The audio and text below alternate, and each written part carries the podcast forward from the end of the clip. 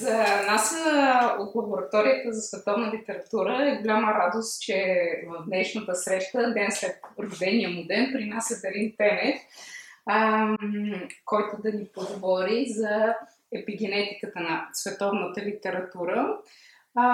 В един неотдавнашен текст, който излезна в книгата в Бумсбари, Българската литература като световна литература, твоят текст започва с а, а, а, референция към книгата на Дейвид Дамрош, един а, наш а, често споменаван авторите.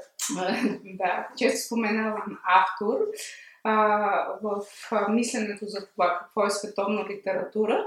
И, и ти, оглеждайки неговата теза, посочваш, че може да мислим световната литература през три типа фактори, обекта на световната литература, контекста и читателската рецепция. А, като по особен начин а, мислиш тези вътрешни фактори, които движат а, литературата, а, спрямо външните фактори, които движат литературата. И всъщност едно от нещата, което е наистина радостно, е на една среща теоретично, директно да мислим върху понятието за световна литература днес. Нали? А, толкова години след Гьоте и а, тук в а, България някакси не е сред англо саксонския дискурс за световна литература, така че ще ми разкажеш малко повече какво разбираш под епигенетика на световната литература. Аз първо ще кажа, че много се радвам и за мен е чест да съм с вас. И вие сте имали сериозни теоретични разговори, където сте коментирали Ауербах, например. Това беше всъщност първи епизод, който гледах. И а, така, все още ми е а, как да кажа, много караме да, да се връщам към нещата, които се и да ги мисля. А, но а, това, което а, каза, посочва към начин, който аз обичам да тръгвам към въпрос за световната литература, именно да казваме, да видим какъв е проблема тук. А, да не приемаме, че това е нещо дадено. И според мен а, има а, в момента няколко конкуриращи се понятия световна литература. Няма едно понятие. Обаче в литературоведския дискурс се приема, че все едно е ясно и всички говорим за едно и също. Това не е така. И има хора, които се опитват да разпростят а, а, това говорене, а, но да кажем а, от тези по-често цитирани имена, ако трябва да назовем 3 или 4, естествено Франко Морети ще е тук, Дан Рош ще е тук, Емили Аптер ще е тук. И книгата на Емили Аптер, известната книга, е срещу световната литература и е насочена срещу този тип мислене, което е представлявано от Дан Рош неговите последователи.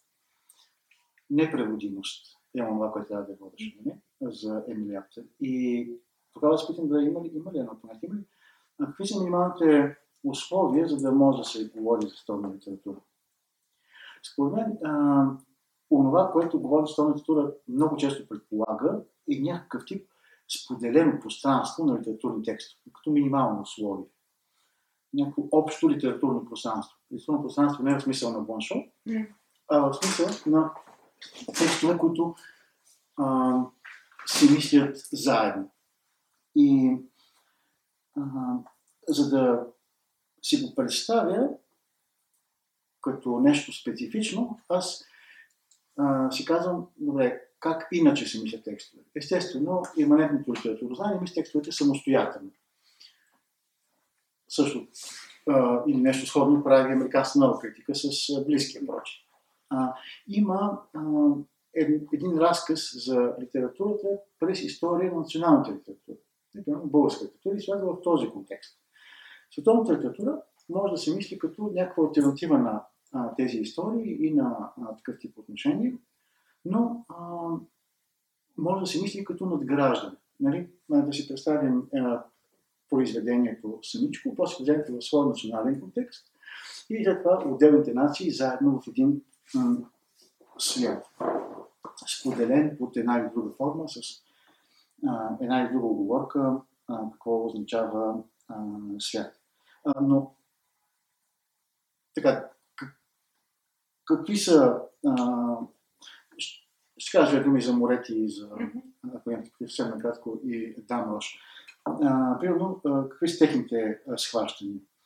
За Морети и стомна литература, той, това е в известния си текст, който се казва, както не знам да го на български, аз съм се изпочал, когато е излиза в списание, Conjectures of World Literature, не знам дали е, май не е преведен български, но той там започва с това, че литература не е обект, а е а, проблем. И мен това много ми харесва. След това обаче се оказва, че някак проблема бързо е решен. бързо е решен и се превърна в обект за дистантно четене. А все пак той казва, че има а, една и то неравна а, световна литературна система. И в тази световна литературна система а, има борба за а, символен а, монопол, той използва думата хегемония по, поради някакви теоретични причини, Грамши, Уолърстин, които са за него важни. А, но това, което вижда е, е че имаме а, западни форми, които отиват на лични места по света от началото на края на 18-19 век. Той е започнал по-рано, но да кажем с модерната епоха тръгват в различни посоки. Западните форми с а, механизмите на економическо надмощие, европеизация и така нататък. И а, се срещат с а, местни форми и местни съдържания. И а, локалната форма, локалното съдържание са а, онова, с което ще се смеси западната форма, за да се произведат специфичните а, видове а, литература, на които ще бъдат мислени като световна литература от най-малкото от началото на 19 век насам. Той мал, малко по-назад връща нещата, но горе от тогава. При Дамрош известно е това трудно определение, с а, а, което по някакъв начин кани започна литературата, основната литература за него е а, елиптично пречупване на националната литература. Тя е Writing that gains in translation, писане, което печели при превод. И е, тя не е канал текстове, е начин на четене. И той добавя a mode of reading, a form of detached engagement with words beyond our own place and time. Което звучи доста, а, как да кажа, неспецифично. Това е за всяка литература форма на а, досек с светове отвъд твоя собствен. Няма нужда да е световната литература за това, но а, важното е а, модус на, а, на чек. Аз ще се върна към тези. Все още трябва да се чете, за да има литература. не, не, знам дали, не, знам, не знам дали бихме съгласили какво, да, какво е четене. А, но а, ще се върна към тези понятия. Очевидно, че върват в доста различни посоки. А, и а, трудно могат да, да бъдат засрещнати на страна от това минимално, аз бих го нарекал а, вулгарно, в смисъл на Хайдер, простолюдно понятие за световна литература, като едно а, споделено пространство на текстове. И а, добре, какви са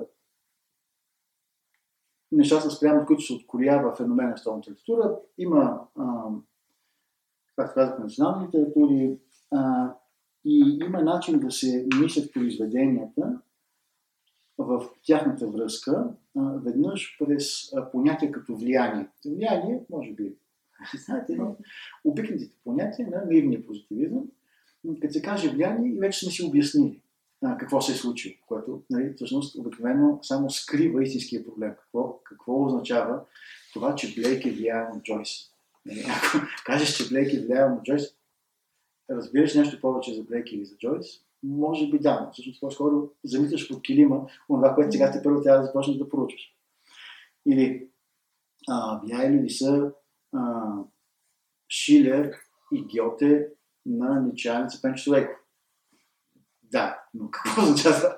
А, така, имаме, имаме това говорим за влияние. Не всички литературоведски употреби на влияние са, разбира се, пример за такъв наивен позитивизъм.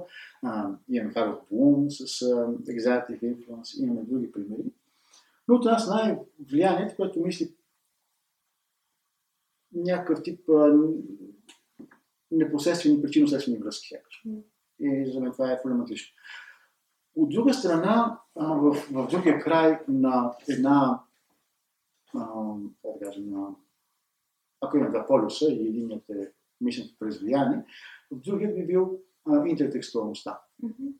И интертекстуалността също ни позволява да мислим връзки между текстовете, но това е много по-сложно, за мен много по-интересно, а, но е по-общо. Тоест, а, част от специфичните конкретни механизми биха обягвали. Не е случайно, че Юлия Кръстова от самото начало казва, че нали, тук не, не, става дума за тези неща, които в културната история се мислят като влияние.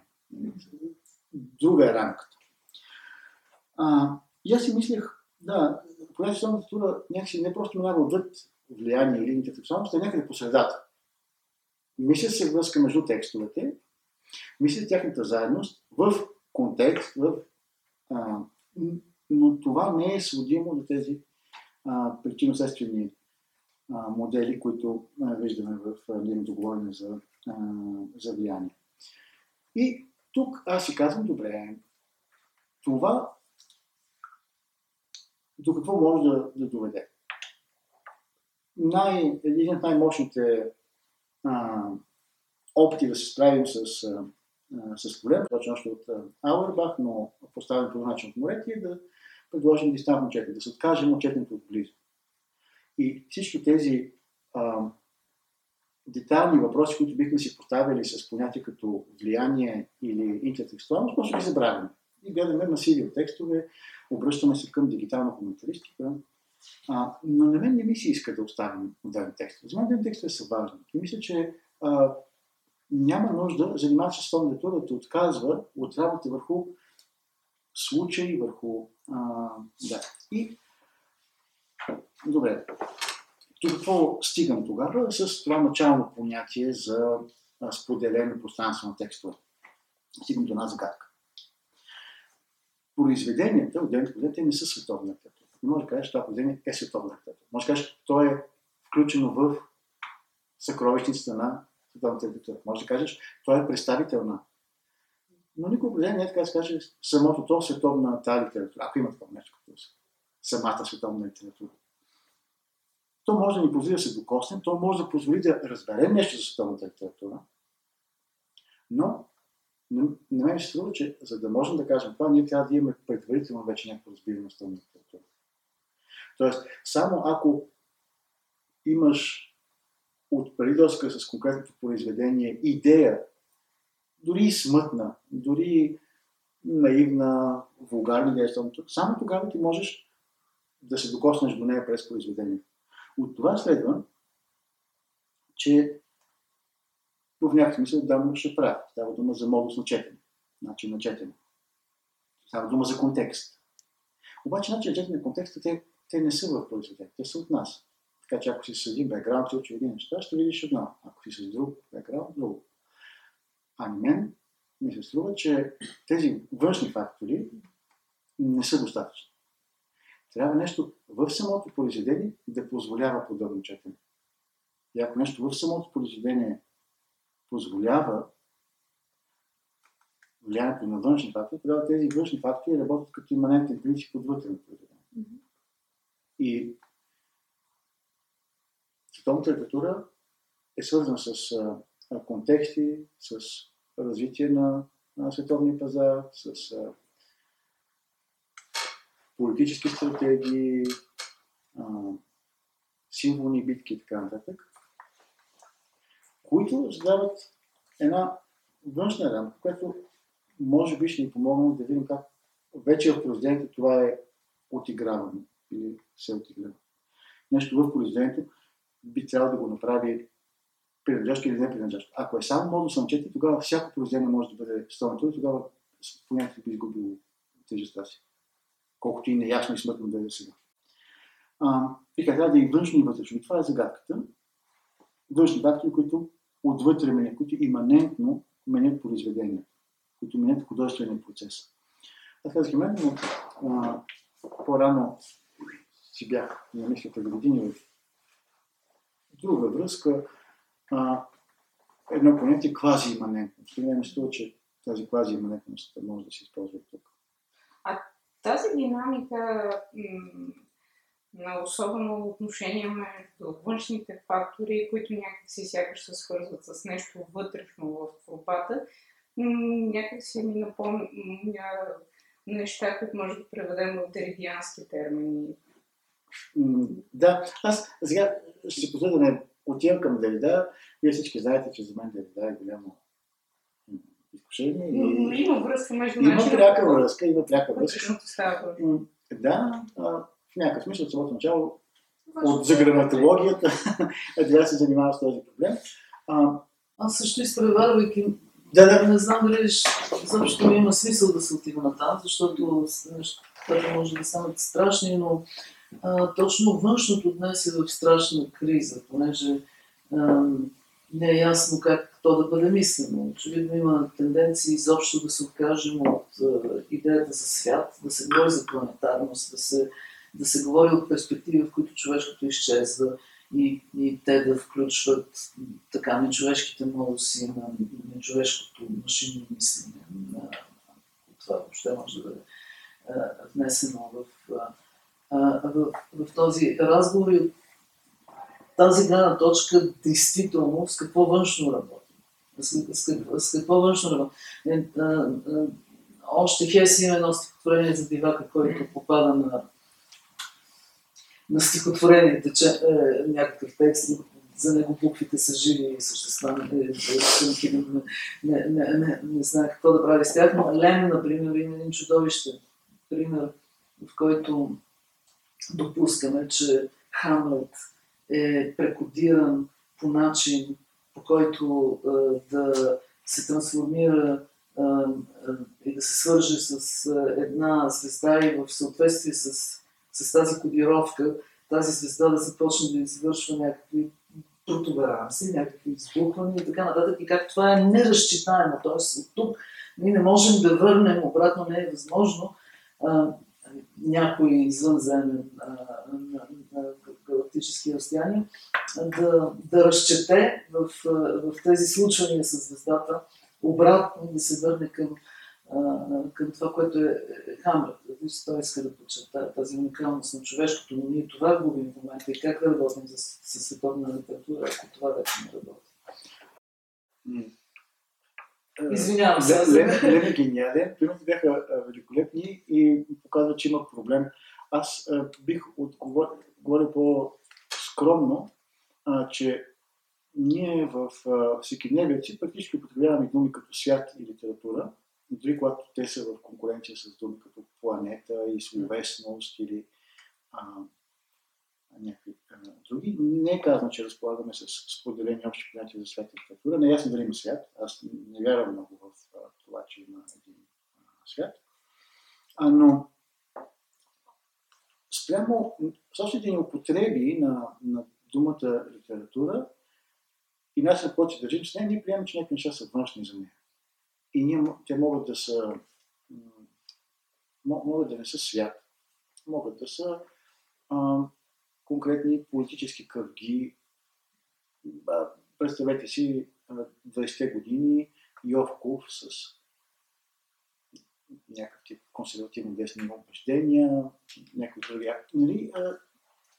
Това, това, какви са били политическите убеждения на Йовков, изглежда като външно спрямо неговото творчество, но едновременно с това то е преплетено с начина по който се случва художествения процес.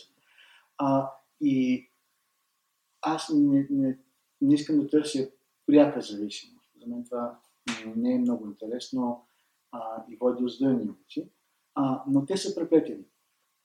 Дерида и много хора за него показват за колко неща ние можем да видим този механизъм вътрешното, което работи отвътре и някакъв тип инвагинация, преплитане, така че да момент самата, ние вече да не говорим за опозиция.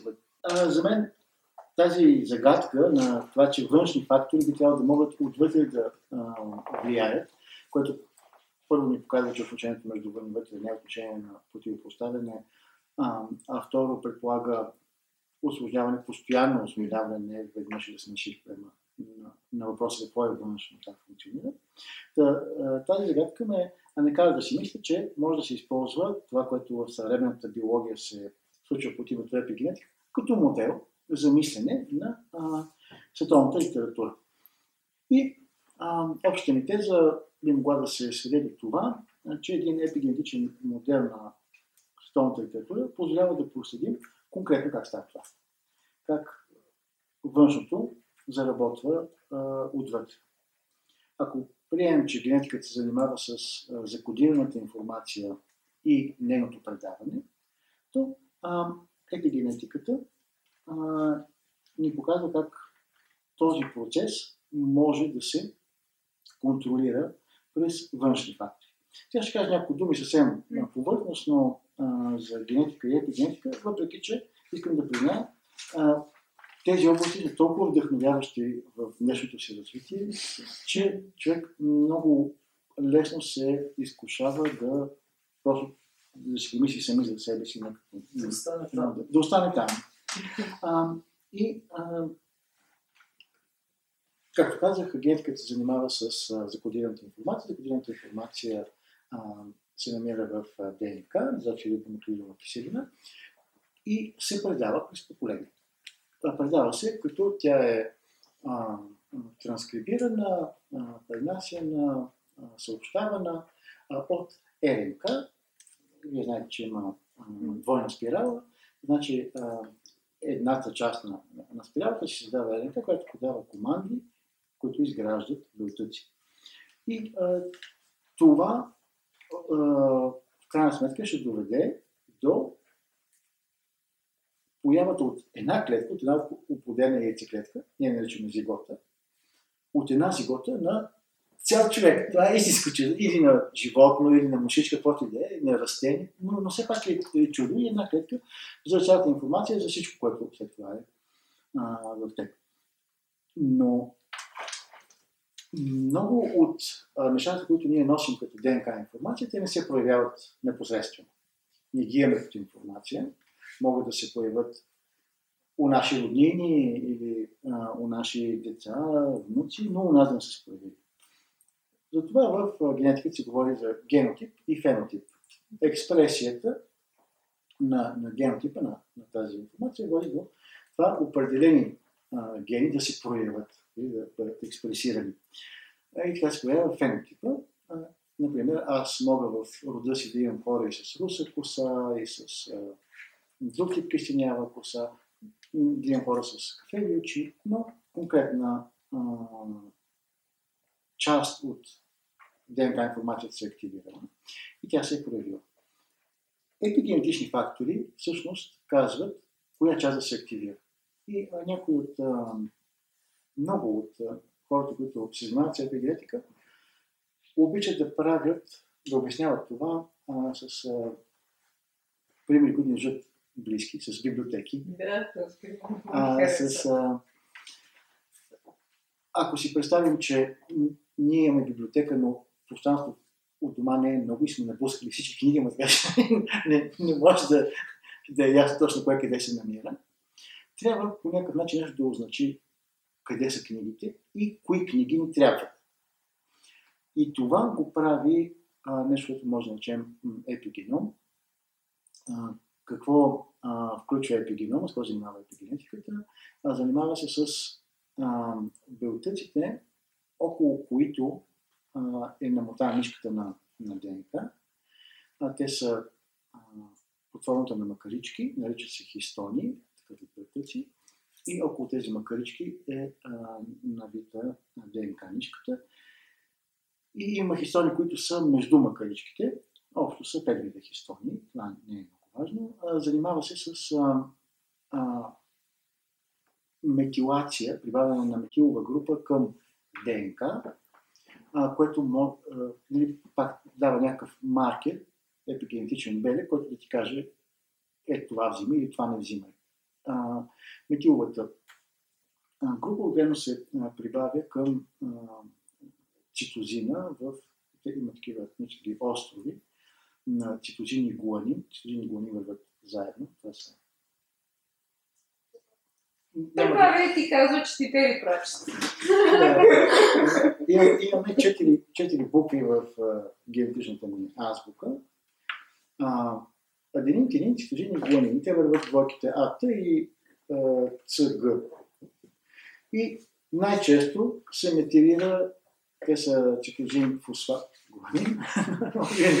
а, но а, цитозина се, се метилира. И други неща, които се случват, може да се метилират самите хистони и да се случват с тях някои други а, модификации. А, биохимични могат да, да има фосфорилация. Да, а, а, освен тези а, химични модификации, имаме и работата на един особен вид РНК, който учени дълго време са мисли, че нищо не прави. Но се оказва, че не е така. Значи информационната РНК прави нещо, предава информация. Имаме транскрипционна РНК, която преписва. Но има една РНК, която не е правила и те наричат некодираща РНК. И тази некодираща РНК може да е дълга или къса. Може... И, и тя е въвлечена в а, сходни процеси, които а, интерферират. Това се нарича РНК интерференция. На английски RNA малко и. И РНК интерференцията може след транскрипцията да кара определени гени да не работят. Нарича се пост transcriptional gene silencing. И нашите биолози, разбира се, за а, silence, за а, посттранскрипционни, така, както разбирате, е, не само филолозите, но други хора не обичат много да превеждат. Но всъщност всичко това, за което говорим, е свързано с преводи, с а, какво се случва с информацията, кой контролира, кой регулира какво се случва с, с информацията.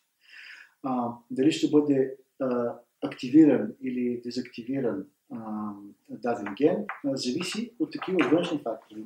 Това, което искам да обърна внимание, е, че тези външни фактори, ензими, протеини, а, кое ще движи некодиращата РНК, зависи от външни фактори. Зависи от неща като как се храниш, а, спортуваш ли, какъв въздух дишаш, такива неща. И не само това, ами а,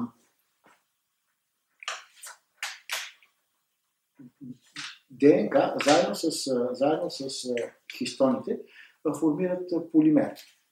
Ние го наричаме хроматин. Това е хроматин. Хроматина има за основна единица а, нуклеозомът. А, и а, в, в хроматина някакви неща са, са отпечатани не само в ДНК кода, а и в начина по който, да кажем, е а, метилиран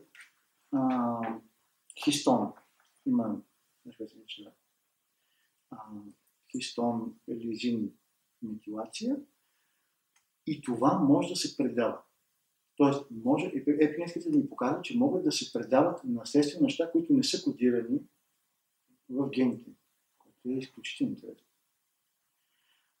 А, и да, кажи. Нещо, което ми напомня и се чудих дали може да направим такава връзка. А, когато Кръстова работи с тези две понятия и ги развива на символно и семиотично, тя също използва идеята за фенотекст и генотекст, като всъщност фенотекст е на нивото на символното, то ся- сякаш работи наистина с някакъв кодиран език, докато генотекста е точно някаква енергия, която а, е отвъд езика като а, текст, като код, като символен знак, така да го кажем. Ама, на мен се, че по-скоро би било в случая м, обратното, това, което е кодираното, са гените. Тоест, а, Не, не е точно енергия. Това но ще влезе. да, да, Да, но, да, но, да, но, да. но, а, нали, Но не и Ген- текст, нали? да, но генотипа, да, не, генотекст е нещо, Да. но, но генотипа е това, което е кодирано, това, което е символното в, в случая, поне за, за биология. Те са силно повлияние от а, а, кибернетиката, а, от развитието на, на компютърните науки, мислят през понятия като информация от 50 години насетне. А, и те казват, това всичкото е в, а, а, в гените. Обаче се оказва, че все пак нещо, нещо казва как да потича този процес. И а, то не е в гените. И с това занимава пример. С промени, които а, засягат фенотипа, без да изменят а, генотипа. Т.е. без да водят до мутации в гените. А, основно, нали, набързо а, разказано, така би звучало. Сега, за, за да дам някакви примери, тъй като това е абстрактен език и за нас като филози е чужд, а, може да имате едноящни признаци все пак да, да са различни, да изглеждат различно. Да. Това как може да се обясни генетично? Не може да се обясни, защото гените, гените са еднакви, са едноящни признаци. Тръгни се. Но може да се обясни епигенетично. Тоест, в някакъв момент различно хранене може да е било по-удобно в колема на майката, докато се развива, затова да не отстига повече от един или а, друг тип а, храна. А, така че разликите между едноящните близнаци така могат да се обяснят. Не с, а, не с а, гените, а с това, което казва кои от гените да се задействат, кои да се а, изключат. А, друг пример, който аз харесвам много повече, е с пчели. А, не знам дали, нали, всички са чували, всички са чували, а, може би някой от вас са гледали пчеличката Майя, но а, има а, пчела кралица и пчели работнички. Пчелите работнички са няколко хиляди, а, пчелата кралица е една. Тя е два-три пъти по-голяма от другите. Любопитното е, че те генетично са абсолютно идентични. Те имат При мравките е такива. А, аз за, за мравките не, не съм чел, но а, в а, епигенетиката има много а, от 2006-2007 такива изследвания. Аз ще името на един биолог, който работи конкретно в тази насока, Роберт. А, 2008 година в списание Сел пуска едно ключово изследване. Те работят винаги с екип тези хора. А, и а, какъв е трика? Трика е в храненето. А, има нещо, което се нарича пчелно млечице, на английски Royal Jelly, на български го нарича също желе роял. Е скоро, предполагам. Желе роял. Това- е както гени е направена и Да. епигенетичния гени. са- А, та, пчелното млечице се дава на пчелите, които ще стават работнички, само в първите три дена. А, а след това те биват хранени с парашец и мед. А на кралицата се дава през цялото време. И а, има някаква разлика а, също откъде се отделя пчелното млечице. А, за работнички то се отделя от хипофарингални жлези, а пък а, за кралицата от манди, мандибулните жлези, не, не, да кажем от горната част, от долната част, от горната а, не е много а, важно. А, има конкретни разлики, които са в състава, малки, но а, това все още е загадка. Това, което а, човека, този учен Робърт Кочарски 2008 година установява с гени, е, а, че а, вие може да вземете обикновена пчела и има нещо, което се нарича а, нокдаун на гени. На български също е нокдаун на гени, на руски също е нокдаун. А, генен нокдаун, при което а, експресията на, на, на даден ген може да редуцирате. Експериментално в лаборатория. И те хващат, а, няма да навлизам в, в подробности, с а, а, РНК интерференция успяват да нокдаунат, какъв да е глагол от тази не е българска дума, а, да редуцират а, генът, който произвежда ензима за а, метилиране на гените, ДНК метилтрансфераза, ДНМТ-3, т.е. генетиците няколко вида, и превръщат обикновени пчели в кралици. Като шах. Ама то Да. може да е направено от човек, така ли то това не е... Да, външна намеса, лабораторна, показва, че а, все още това си... Аз не Интересно обратно. Да. А, интересно, разгледам това е редакторската работа. Ще. Стигам до това. Предсказвам е супер важна. Продължи се казва редактиране на гени. така, селектиране на гени и ще, стигнем. Но а, това беше просто пример. А, друг пример, Добре, още само, само един пример ще дам. Имам два, но ще дам и четвъртия месец котки, но няма да ви го кажа. А, а, третият а, с, а, с а, едни а, експерименти на Джон Гърдън, който е а, Нобелов лауреат 2012 година а, получи а, заедно с Яманака Шиня Нобелова награда за, а, за биология, те там как и физиология и медицински науки. А, какво, какво е а, направил а, Джон Гърдън? А, преди овцата Дори, преди всички тези а, неща, още 80 години успява да клонира жаба. Как? А, взима клетка от а, чревна клетка, от червата на, на жаба, защото там е цялата складина, цялата ДНК информация. И я пренася в а, изпразнена яйцеклетка. Яйцеклетка, която е а, просто като, а, като апартамент под найем. Там вече няма собственото ДНК на яйцеклетката. Но има а, мембраната, а, която да, да съхрани това и да позволи да се развие. И макар и трудно, той успява така да направи жаба, не чрез размножаване на жаби, а като взима клетка от червата на жаба. Две неща тук са важни. Първо, а, как така развита клетка може да, за това да се превърне отново в клетка за размножаване. Клетките постепенно се диференцират.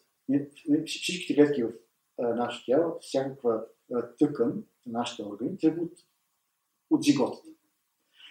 И постоянно този процес нарича диференци... диференциация на клетки и се специализират. Но какво означава това специализиране? Означава, че има епигенетични маркери, които казват тази клетка това да бъде. И после, ако тя падне в някакъв орган, ако нещо стане, как да я поправят. Другото, което е интересно, е защо е станало трудно. Защото епигенетичният маркер не ще да позволи клетката да се върне обратно в състояние на а, Да раз- плурипотентност, да, мултипотентност или плурипотентност. А, стволовите клетки, нали, за това са много важни, защото от тях могат да се правят много видове клетки. А пък а, развитите клетки в а, организмите, от тях не стават отново, не можеш от която клетка да направиш която да е друга. Но причините са епигенетични. Просто има марки, които са казали, това няма да случва, приеми тази клетка на черво, не можеш да правиш жаби от нея, не дей. А, разбира се, в момента, в който разбереш, че има маркери, ще си намериш гумичка, ще изтриеш маркерите и ще можеш да го направиш, което успява да направи е, Джон Гърдън. Това са свързани с твоята работа по индексите и индексализацията и деиндексализацията, т.е. триенето с гумичка е някакси връщане към такава Да, потенциалност Да, на изчерпване. деиндексикализация, да, да. Контекстуална деиндексикализация. Но а, това бяха просто примери. А, сега, в литературата какво може да е ДНК? Според мен всичко, което е формализирано, мо- може да бъде а, мислено като а, наследимо.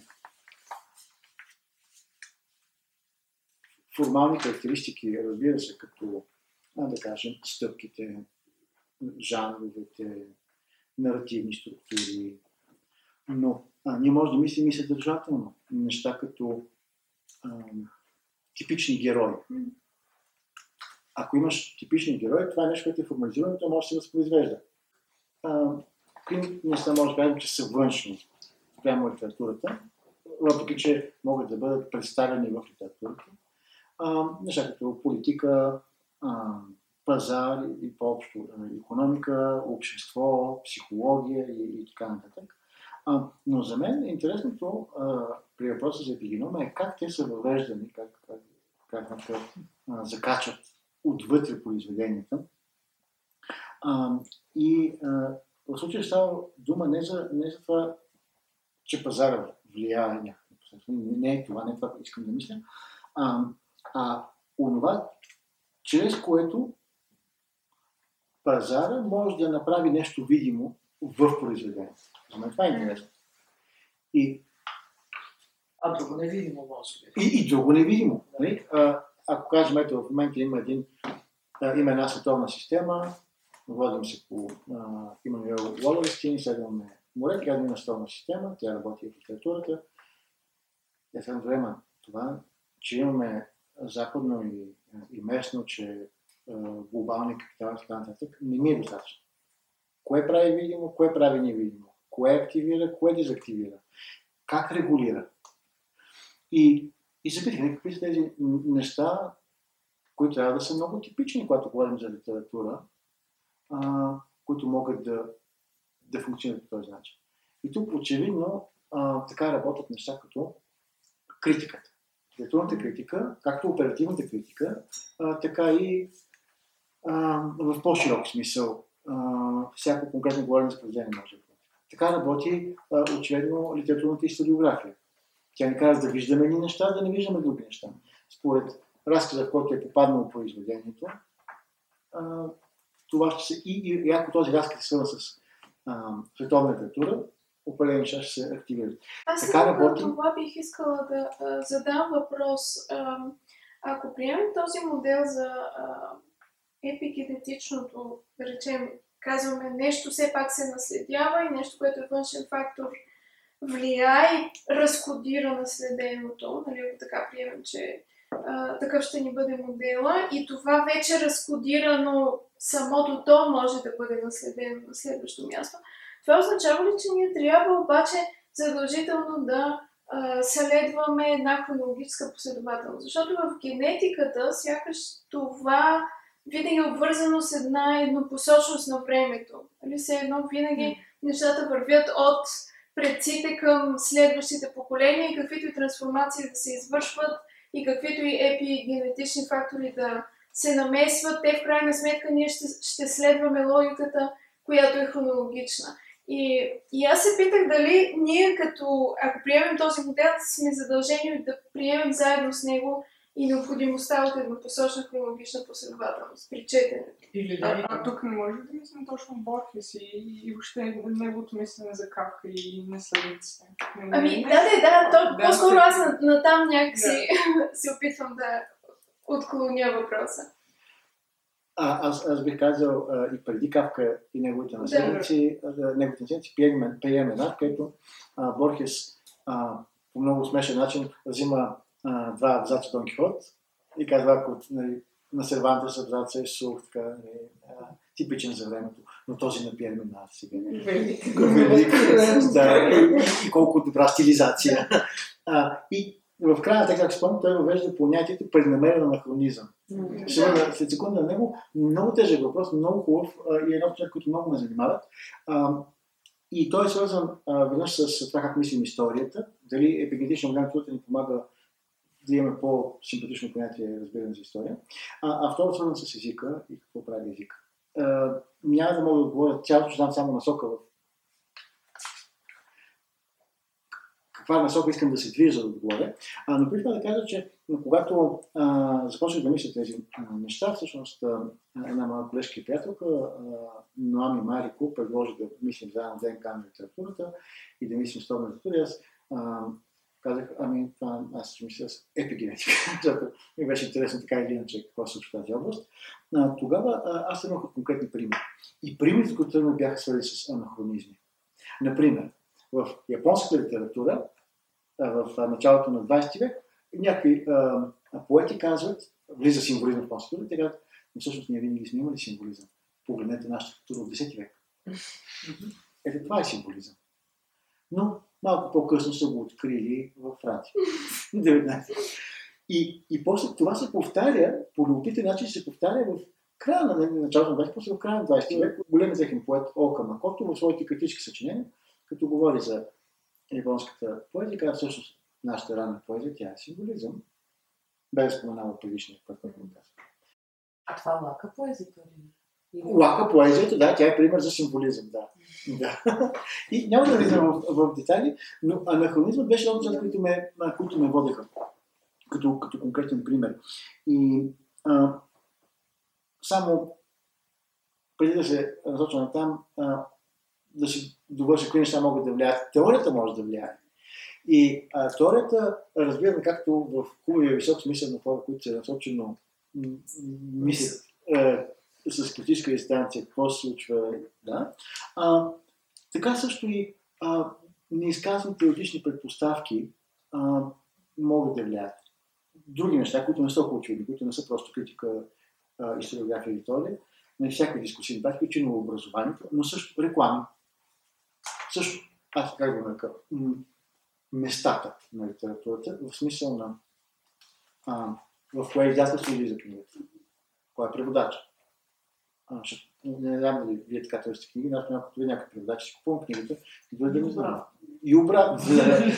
а, а, ако е в списание, кое е списанието? И това са, това са на вид външни неща, които обаче вече задействат някакъв епигенетичен механизъм. А, или а, книжарници. Не знам какво е вашето отношение а, към а, автобиографията на Крис, която се подава фантастика. Или това дали ще отидеш на кино в мола, или дома на киното.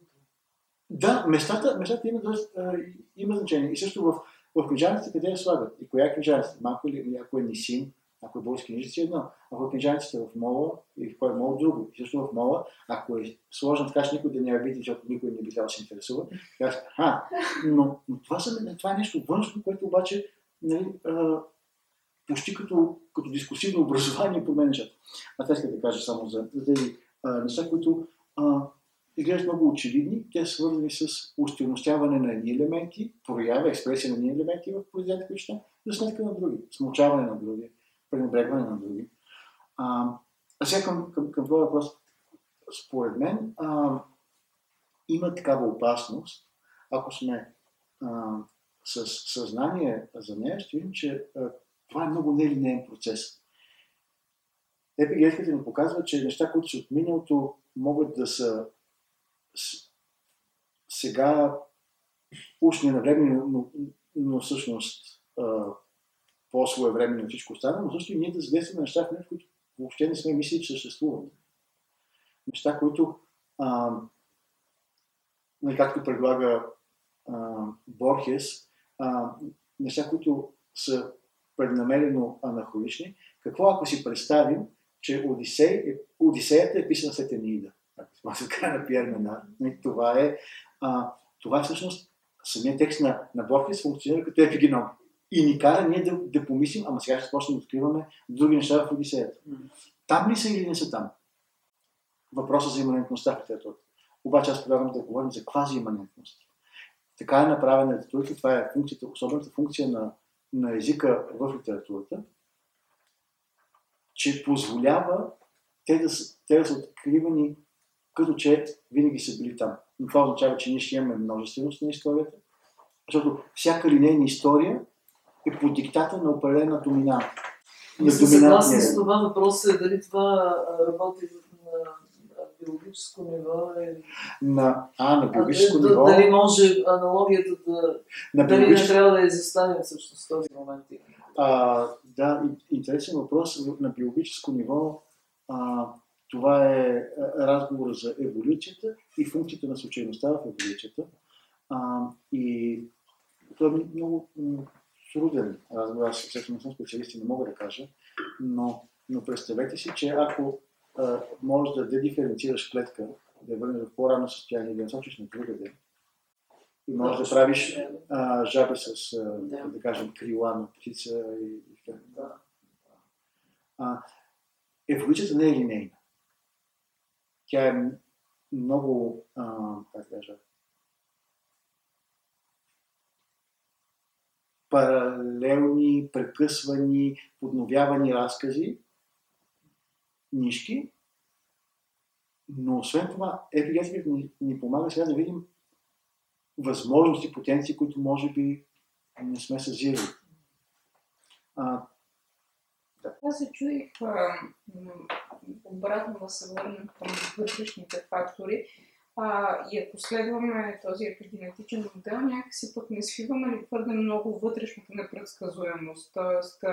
не формализираме ли твърде много това, което ни дава уникалността на творбата и някакси не може да мислим, че до голяма степен няма всъщност такова нещо като ДНК на литературата.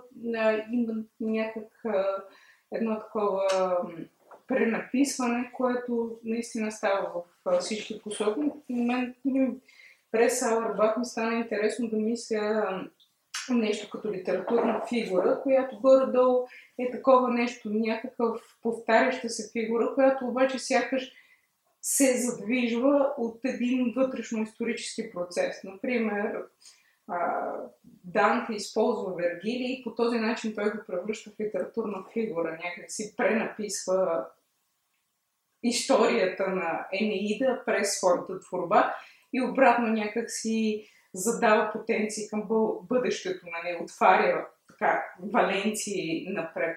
Тоест някакъв процес, който до голяма степен отвътре на, на самите творби се движи. И, и нали, някакси къде, къде се пресича и се раз- разделя с това, което правиш. Не ми било интересно да чуя вие какво за този въпрос.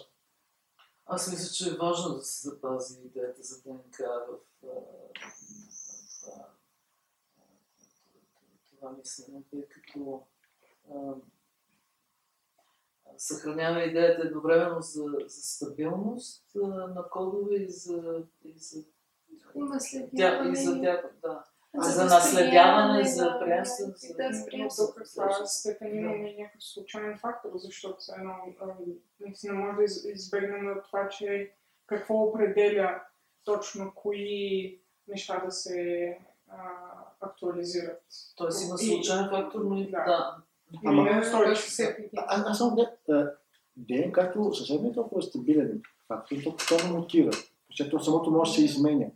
Имаме много такива измерения. Те, а, съвсем не толкова. Би Не може да кажем, да става еволюцията, Да. чрез изменението не може да кажем, че, че пък няма никакъв код. Тоест, че Е, Именно това, е. и И- Това, което е много интересно е дали е, епигенома има код. Има Има. някакъв код, Да. който се унаследява, но дали в другото ние можем, във външните фактори можем да открием някаква, а според мен, някакъв принцип на кодиране. а според мен има, поне по учените тук, нещо, което е аналогично на това, което в епигенетиката наричат епигенетичен код. И, т.е. неща, които не са в ДНК, но се наследяват. А, и то може да се види а, в, а, а, да кажем, установеното и поддържано отношение към автори като Вазов. Не знам дали ви е правил впечатление, как ни Вазов вече не го чуе, защото всичко вече е ясно. Но защо? Защото е, до така степен маркиран, че тази клетка на нищо друго не може да се превърне. А той има други неща, да, които да. е писал и да трябва да Както казва а, Вапцаров, а, може, по-иначе може. но, но, и, А, и, моят въпрос също е а, какво ние бихме спечелили от този модел, от употребата на този модел, да речем в сравнение с една методология от типа на а, понятието за генеалогия на Фуко, от една страна, примерно, и а, понятието, да речем, за происход на Бенямин. По какъв начин бихме могли да, да добавим нещо към това, което вече имаме? Малки въпроси. аз, Странични. това са много хубави въпроси и аз в момента давам предварителни отговори, но ще продължа да мисля по тях. А, за мен първо те не се изключват. Могат да работят заедно. А, но вероятно ще сочат в а, различни посоки и ще произвеждат различен ефект върху отношението ни към, към а, литературата. Не говорим, че в този модел има и е, е, парадигматично измерение, което